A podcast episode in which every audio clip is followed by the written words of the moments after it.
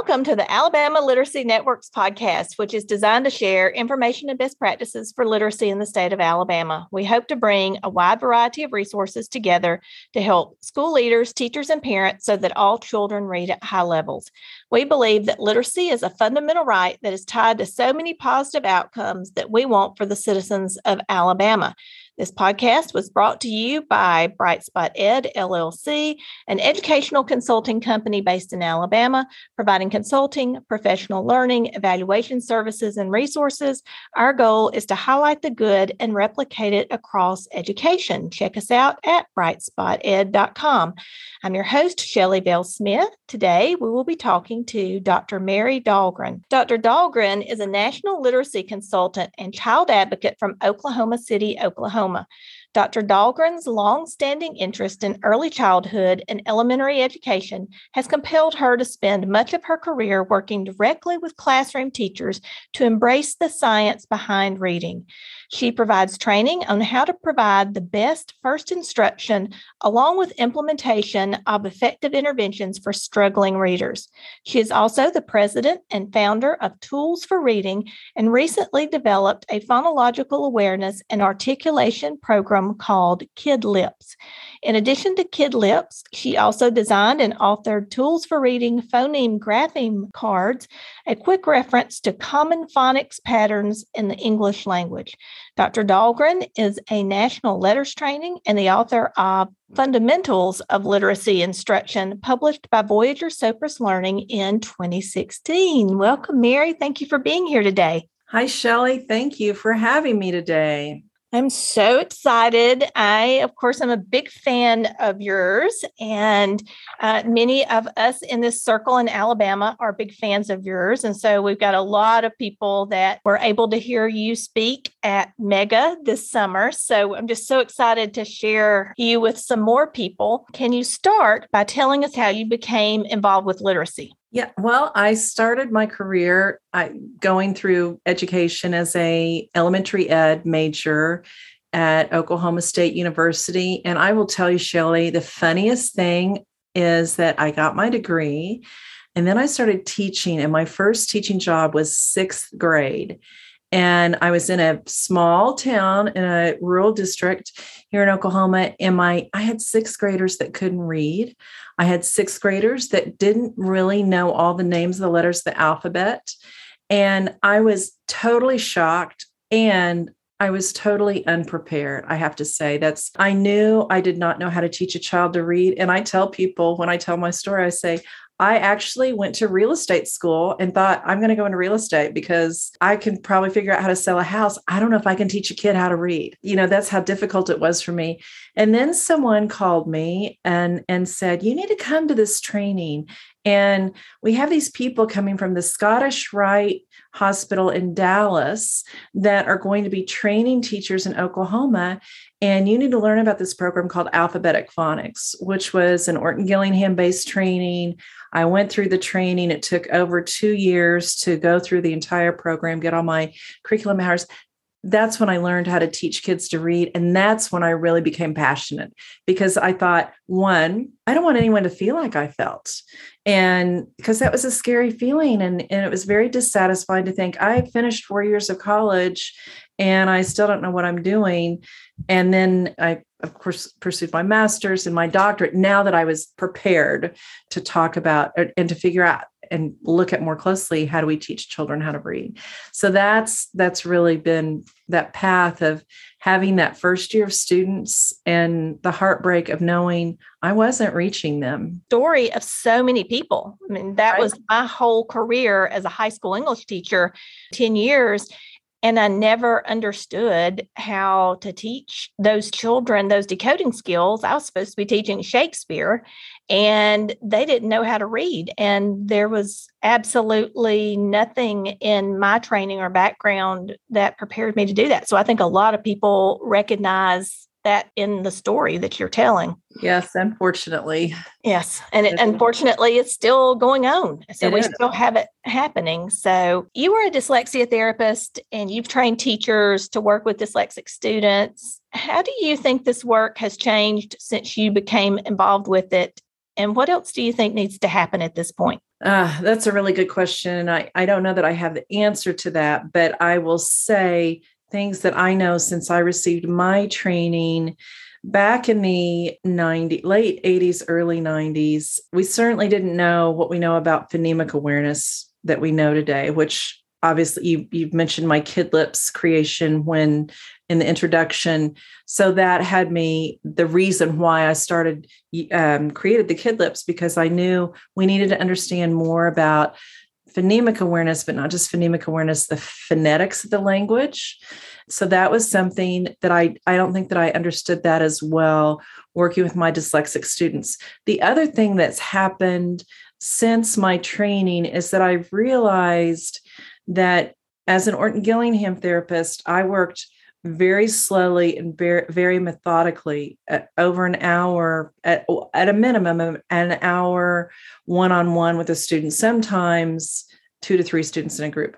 But i've realized we can probably work at a faster pace than that that rigorous program with the majority of kids there's no question that our more severe dyslexic kids need that type of instruction but i don't feel like all of our dyslexic kids need that instruction. I feel like that there's there are paths that we can close the gap more rapidly for those kids. They might not ever be the top readers in their classrooms but we know you don't have to be the top reader to be very successful in life right? And that's that's the cool thing about working with dyslexic kids is there's so many other things that they've got going on for them.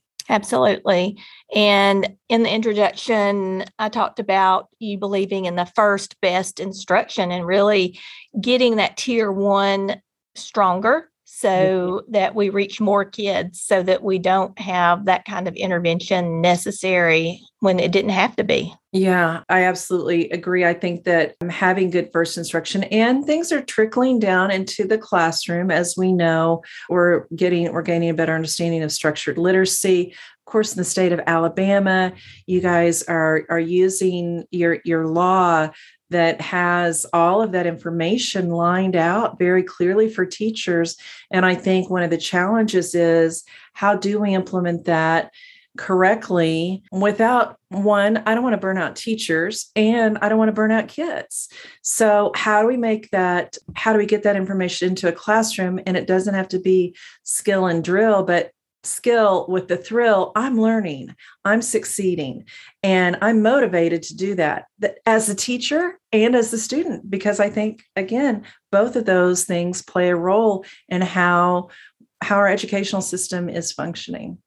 I love that the skill with the thrill somebody else said that the other day and i was like that's a good one i'm going to keep that one yeah, that needs to be on some posters somewhere. So, you authored the highly successful Sound Spelling Cards and kid lips. What really led you to develop those specific tools? Yeah, so that that again goes back to my dyslexia training because as a dyslexia therapist, I spent so much time teaching kids the the rules, really the patterns of the language. Uh, a lot of people refer to them as rules, but there there are specific patterns that we have in language. Nobody ever explained this to me until I went through my dyslexia therapy training. But then I became a, a, LETRS trainer. And actually, in 19, I think it was 98, I went to Greenwood Institute in Putney, Vermont, and studied with Louisa Moats. And Louisa, the author of LETRS, of course, she did boot camps for teachers. And I still have my big notebooks from my boot camps. I went two years. And this was after, of course, I'd had my Orton Gillingham training. So she hadn't quite published LETRS. We were, she was at that beginning point, And it was uh, because I'd met Louisa, she invited me to come and do LETRS training with her. And as I was teaching LETRS, I realized I could spew off the patterns. I could tell someone, well, so you use DG at the end of a word after a short vowel is in the word judge. And they're like, how do you know that? And, you know, when do you use a C? When do you use a K? And I could just tell people, and they were like, where, where do you find that information? So I thought, I'm going to write it down on the back of some cards. So forever, Open Court has had the, the big sound spelling cards that they use, which are brilliant. But I decided to use that idea and extend it by writing all of the phonics information on the back of the cards. So that way, teachers had a quick cheat sheet. They didn't have to read an entire program, they didn't have to buy a book and try to tab everything. It was just right there for quick access. So that was the very first thing I ever created for tools for reading. And it was the only tool in the tools for reading book bag that we had for a long time and it's been uh, an incredibly successful tool. We've even taken on the tools for reading website we have the west virginia phonics that the state of west virginia wrote in a nice structured one page lesson plans. We use and we've even embedded the the phoneme grapheme cards images there so teachers can see you don't have to use the tools for reading cards. If you have a program that has those types of cards, this is the pattern that you're teaching and you're working on in this set of lesson plans. So keeping things as accessible and as easy for a teacher as possible. Because I know for me, that was also like, just keep it simple. Just, I don't need to know the whole thing, the whole story right now. Just tell me the part that's going to get me some traction. And that was why I created those cards. And and then the kidlips were a natural thing that followed to talk about the phonology of the language, the phonetics how helpful to have a cheat sheet. I wish that there were more cheat sheets in all of this work that we're doing because it's a lot of just cognitive load to keep all of the pieces in our heads. It's true. There's a lot going on. And unless you've had rigorous training, lots of practice, constant coaching, it's hard to know where to go for things. So that was, again, my reasoning for thinking, you know, something that a teacher could pick up and begin to understand about the language. And, and really for, for people to see, it's really not that difficult if you begin to think about how the language is. That's just not the way it was packaged for us when we were in our undergrad programs Yeah, if you had any of that instruction at all. So, right. So, what kind of success are you seeing with teachers using these tools? Ah, that's a great question. I, I love that you put that in here. So, the kidlips and using sound walls the kidlips have been out for a while but but actually posting sound walls and using sound walls in classrooms because that's what we're doing with kidlips so i have to say again another shout out to LETRS training in louisa. The reason i understand the phonology and the arrangement of the the speech sounds that the way that we set up a sound wall is because of all my LETRS training. So we are teaching teachers how to set up sound walls, but then how to teach kids about the sounds. In Alabama, in Crenshaw County, to be specific, one of my colleagues, so I've got to give a shout out to Rhonda Ayers from the ARI team, and who's retired now from, from ARI, but she still working with those teachers I know and, and doing a lot of work with teachers all over the state of Alabama, which is cool. So, those teachers in Crenshaw County, a handful of them started going through the LETRS training when LETRS first came out. I know now Alabama's really doing large scale training, but this was these were some of the initial people who were trained in smaller groups. And Caleb Bennick, their coach there in Crenshaw County, also would meet with this group of teachers about every Wednesday night just to talk about what they'd studied and learned in LETRS, And they decided they wanted to learn more about sound walls. So they figured out together how are we going to post this? How are we going to introduce these sounds? They they had the Kidlips materials, but this is my favorite part of the story. They began introducing the sound walls and they were a little late in the year. They didn't get all the materials and get things started until about late September. And this was in 2019 they invited me to come and visit and i think i went in january and in march. Maybe i'd gone in december and then in march again or end of february I got to go visit and see the schools, do a little training, and then go back and see what was happening again. But in these schools, in the classrooms where the teachers were using the, the sound walls and all the Kidlips materials, the sound spelling cards, the kids started off the year with 45% of the children on level, which is not a great number, but it's not an unusual number, right? I just, I wish I could say, now most of our first graders come in with 80% on level. But honestly, we just don't see that. That would be our goal that we do see that. So, but they started out about 45% of them were on grade level. By the end of February of 2020, they had 86% of the kids on grade level. Then school shut down, right? But they had more gains and they had more kids reading on level during that period of time than they'd ever had before. And so, and these were experienced teachers. These were not first year teachers. These were teachers who have, you know, been at, to this rodeo before. And so, the exciting thing is was one they had such growth two they had children they knew we're going to have to have tier two intervention and probably some kids with tier three. By the end of that February, they said, you know, we're not we're not going to refer any children. We're actually closing the gap. And that's what when when you say, you know, Mary, you you talk about tier one, that beginning instruction, it's like, yes.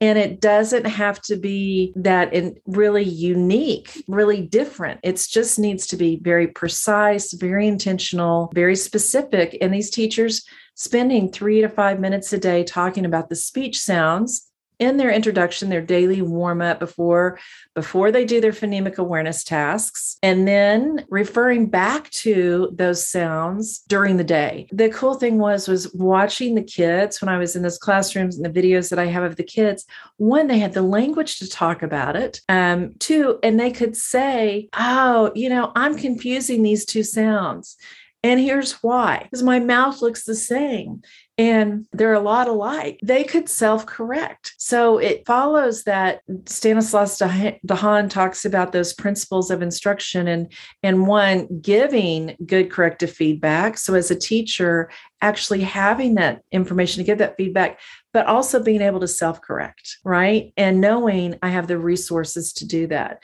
And so that would those were the things that that they use the sound wall so consistently and they became a part of the children's language they could say i know the sound and here are my choices for spelling and I, I had a first grade teacher who was so cute and she said she was using sound walls in her classroom but she had her son who was a kindergarten student and they were using sound walls in his classroom and she was talking about the fact that she said now now my child is smart but he's not that smart it's like, keep it real. You know, mamas, we know. Anyway, she said, but he's sitting there, this kindergartner at Christmas time, and he's writing his Christmas list and he's writing the word boots. And he gets the b, b, b, b, and he knew that. And then he sits there and he says, ooh, ooh, ooh. And he writes, oh, oh. She said, I had like, how did he know how to write oh, oh? So she said, I turned to him and I said, you know, how did you know that? And he said, well, we talk about that ooh sound is in the moon ooh all the time. And so I looked at that card and I saw oh, oh was written underneath that moon picture. So I knew and it's like yes that's what you, like one creating that that idea that kids are they're inquisitive they want to be learners they know they can be successful. And imagine watching his mother be thrilled and what kind of again that's motivating for him. Like i'm smart. I can do this. I'm learning about this. And that's an amazing thing that that we see happening with I, I could tell you several stories from being in the classrooms with kids but we just we consistently are seeing those types of things where kids are just they're being they're able to make sense of things. It's not just about coming at instruction from the print perspective but also from the speech sound perspective. I think the cool thing is is that i always say kids have they have the apparatus they have their mouth their tongue their teeth. They can feel it they can hear it but we've never created that metacognitive awareness uh, so where's your tongue when you when you make the sound for the letter t that t, t, t sound? Oh yes it that bump behind your teeth. Have you ever felt that there before?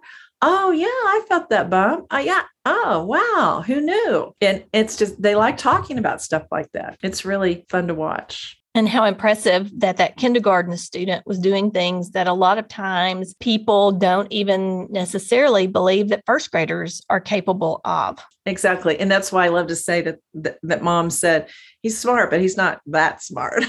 So it's like but if, you know what? If you put the information out there for them you you provide it in a way that they can learn it guess what? Everybody could be that smart. It's just making sure we have the right information in place I love it. Dr. Antonio Fierro is your partner in Tools for Reading. I love him. And he has a personal background and interest in helping English language learners. Why is KidLips so helpful for these students? Great question, too. So, yes, Antonio, I'm so fortunate to have a, a colleague and partner like Antonio to do this work. And I honestly asked him to join me because I'd worked with him so many times and listened to him talk about Spanish phonology and to hear Antonio talk about the fact that in English we have 18 vowel sounds, but in Spanish there's only five. You know, what does that mean? And then as I listened more closely, I could hear Antonio. I would, you know, he would say things like, yeah, so in Spanish, there's the E sound, as in when we say yes, C, but how's that E spelled?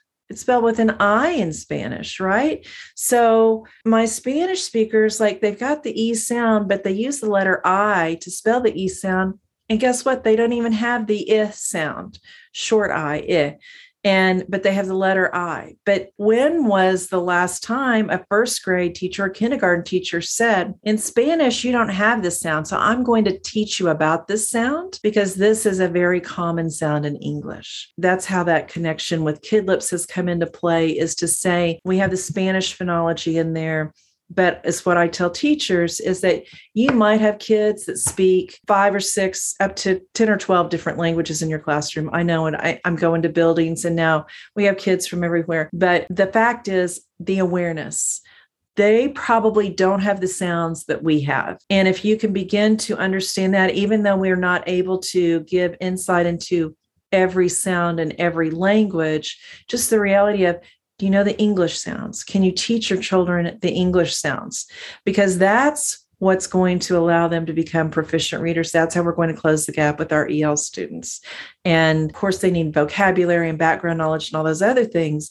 But this piece is not something that we've ever really addressed. So that was having Antonio as my partner in writing this and doing this, working on this information has been a game changer, especially for my my EL classrooms. And I, I just have to put a plug in there for the KidLips instructional guide, the manual. We have all the Spanish tips written out for each sound, what does or doesn't exist in Spanish, and, and what do you need to know about that for your students. So we've tried to make every lesson plan a two pager. So it doesn't take a lot of planning, it doesn't take a lot of effort, but it does require preparation on the teacher's part to read it and and and then just to know i've got that information right there at my fingertips. I can go there and find the answer. So that was that was a lot of what our work was designed to do for our EL kids. Well, you used the word game changer, and that was exactly what was going through my mind when you were telling that it is a game changer for our teachers to realize that there are things that our students ha- have never heard or especially been taught. And for us to take that on gives these kids a much better chance of learning the language fluently. Yeah. Today I, I did a class with a group of teachers, and, and one of the first things I say in my first session is do not be afraid to learn this with your kids. If you think you have to know it all before you begin teaching it, you're never going to get started and you're going to learn things as long with your kids and your kids are going to teach you things because it's so fascinating how five six seven year olds they're they are thinking about this stuff. And they're making errors that are errors that would typically be phonological errors. Nobody ever told us as elementary ed teachers oh when they write a a j for a dr like in the word drum that's that makes perfect sense. There's a reason why they do that. So those are things we teach in our workshops. And you know, teachers are like, I see that all the time, but I didn't know there was a reason why. It's like, yeah, there's there is. And you can explain it to them and they can self-correct on that. And they can at least you create an awareness for them. Not you're just wrong, but here, let me show you why. It makes sense that you made that error. Let me show you why. We always talk about cracking the code and that really is cracking the code for teachers to understand why kids have made those kinds of errors. Yeah, some good stuff. it is. You've talked about teachers needing to be smarter than their programs. How has the professional learning you've led over the years helped them to do this? And what would you change about how we train teachers? Uh, this is a tough question, Shelly. That's a it's a great question. That teachers need to be smarter than their programs. That's a Louisa quote for sure. The teacher training, teacher preparation, getting things that are more practical. I want I want people to understand the theory of reading. I want them, and and, and of course, I feel like we, we throw the term science of reading around pretty lightly. It's it's um it's overused almost, but understanding like what happens in the brain. There are specific areas of the brain. You read on the left side of your brain. We know that with confidence. I want teachers to know that. I want teachers to know what areas do I need to educate when I'm teaching a child how to read. And I want, I, I really, in training teachers, obviously, I want them to know the structure of the language. How does the English language work? I want you to know about the phonology, the sounds of our language. I want you to know about the orthography, the patterns of our language, the print. And I want you to understand how morphology plays a huge role, the semantics of our language, the syntax, the way we put words together. Of course, now in my head, I'm like, the reading rope, all the things in the reading rope, right? But having extended classes and explaining what makes up the thread of each of the strands of the rope. And can I actually use that reading rope to help me determine do I have a good program that I'm working with? Does my program have gaps in it? If it does, how do I know what the gaps are? And then what are the resources? Because I I've been told I have to teach with fidelity, but I can also be smarter than my program. So I don't have to be unfaithful to the program, but I can enhance with good structured language information. So I think that that kind of preparation, of course, our professors are getting our more and more on board with learning about the structure of language, and that's good. But I, I think it's it's it takes time. It's going to be a time thing to really make the shift occur.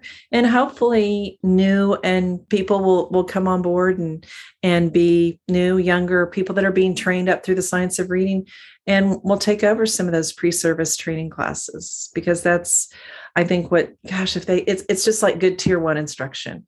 If my my babies have good tier 1 instruction if my pre-service teachers have good pre-service and undergrads instruction you know the the whole road it's it's a much smoother road. It's not that unknown windy bumpy i have no idea where i'm going kind of road right? Where you get lost and you're on the side of the road just wondering where you went wrong. Right, right. And yeah, and I don't even know how to get to where I need to go anymore. Yeah. yeah. Sometimes I wonder where I was headed in the first place. So, but that's part of getting old. So, uh, yeah. so sound walls are extremely popular right now. Like I'm seeing them on Pinterest and people are putting them on Twitter. And I worry a little bit about teachers being asked to use them without the appropriate background knowledge. What are your thoughts on how we help teachers use these tools? Yeah, I agree that I worry about teachers and I and I know what you're saying. I've seen things on on Pinterest or teacher pay teachers and Twitter, Facebook, everywhere where people are posting pictures of sound walls and they're not sound walls at all. And there's a bunch of print up there and I so just to clarify, because this is this conversation has come up recently. Sound walls are about the sounds first, because we go from speech to print when we learn to read. But we do put print on the sound walls, and we put print there because you're not going to read if you don't have print. So, teaching about the sounds and the arrangement of the sounds is important. And, and as I was saying earlier, you know, when I first introduced the charts and the way that Tools for Reading has the sound walls set up, they're set up that way because linguists, I'm going to say 50, 60 years ago, linguists, speech pathologists, they figured out the arrangement of where do we produce those sounds in our mouth. So so I say Mary Dahlgren did not create the layout of the sound wall. All right. I created the Kidlips materials, but the layout of the sound wall has been around for years and and there's some disagreement. We it's it's like we say linguists will say there's uh, 42 43 44 speech sounds in english. I always say 44 speech sounds because that's what louisa taught me. So i go with 44 i have we have 44 sounds on our on our sound wall. But as teachers to learn how to use it there there needs to you need to do some study again, I, I hate to just toot my own horn for classes, but tools for reading we offer we are we offer six hour class. My friend Rhonda is traveling around Alabama doing professional development in schools. Uh, Kayla Benek is also doing that, and I've done several virtual presentations. But we we do anything from overview just to kind of get an idea of what the setup is to a six hour class from soup to nuts start starting with what's the brain doing ending up with how do i post high frequency words on my sound wall and how do i introduce those words? What do i need to know about the patterns? What do i do with irregular words? How do i talk about the heart words? We bring teachers along and teach them all of that but i I feel like teachers need to be listening and studying and understanding. It's not just a, a fly by night creation, it's something that is well steeped in science, the, the arrangement of the sound walls. And then talking about articulatory gestures, we're, we're working on more and more data, but we know that that's also an effective. I'll go back to Al Liberman, Alan Isabelle Liberman from the Haskins Labs that Al Liberman said it's not just an acoustic sound, it's an articulatory gesture that we hold on to in our brain in that phonological processing. So if it's that articulatory gesture when I'm making a sound, but I, I'm not aware of it because I don't need to be aware of sounds to speak words, but then you raise that awareness that's that's creating that that synapse that way i and i I keep talking like everybody can see me, but I'm pointing to the left side of my brain because I think how do I build that super highway for kids so that they can read rapidly and automatically? How do I teach? So in first grade, they leave first grade and I say, I don't really have any children that I need to put on a, a plan because that highway, they're not on the country back roads. They didn't miss the on ramp. I got them on the ramp and we're, we're, we're headed down the highway. Now, some people are going faster than others, but they're, they're on the right road. And that's, that's one of the things, you know, we want teachers to know and be able to do again with confidence and feeling positive about their work. Because Shelly, my other dream is that we keep more people in our profession and as opposed to losing people because teaching right now, oh my goodness. It's it's about the toughest job out there. It's not the toughest, I know, but it's not an easy career right now. No, it absolutely not. And I was just thinking back on our conversation about skill leading to a thrill. When we are able to teach kids to read successfully, what a thrill. And that is the kind of thing that keeps people in this profession. Exactly. Yeah. And and as a as a teacher as an adult being able to say i know what i'm doing like and i'm i'm changing kids lives that's exciting i am willing to get up and go back tomorrow to do that as opposed to i'm going to look at the want ads tonight That's exactly right. And we certainly don't need anyone else looking uh, to leave the profession because we need our wonderfully trained and motivated teachers. Thank you so much for being with me today. I appreciate so much what you're doing for teachers and children and families and this whole country. Uh, well, Shelly, I appreciate you asking me to join you and and I I could talk about this for hours as you can imagine, but I I hope that people have been able to glean some good tidbits from this podcast and we'll dig deeper in learning about the sound walls and the the structure of language and building in that understanding of science of reading. Thank you for inviting me. Well, thank you so much. It's just been a thrill. Join us again for the next episode of the Alabama Literacy Network's podcast.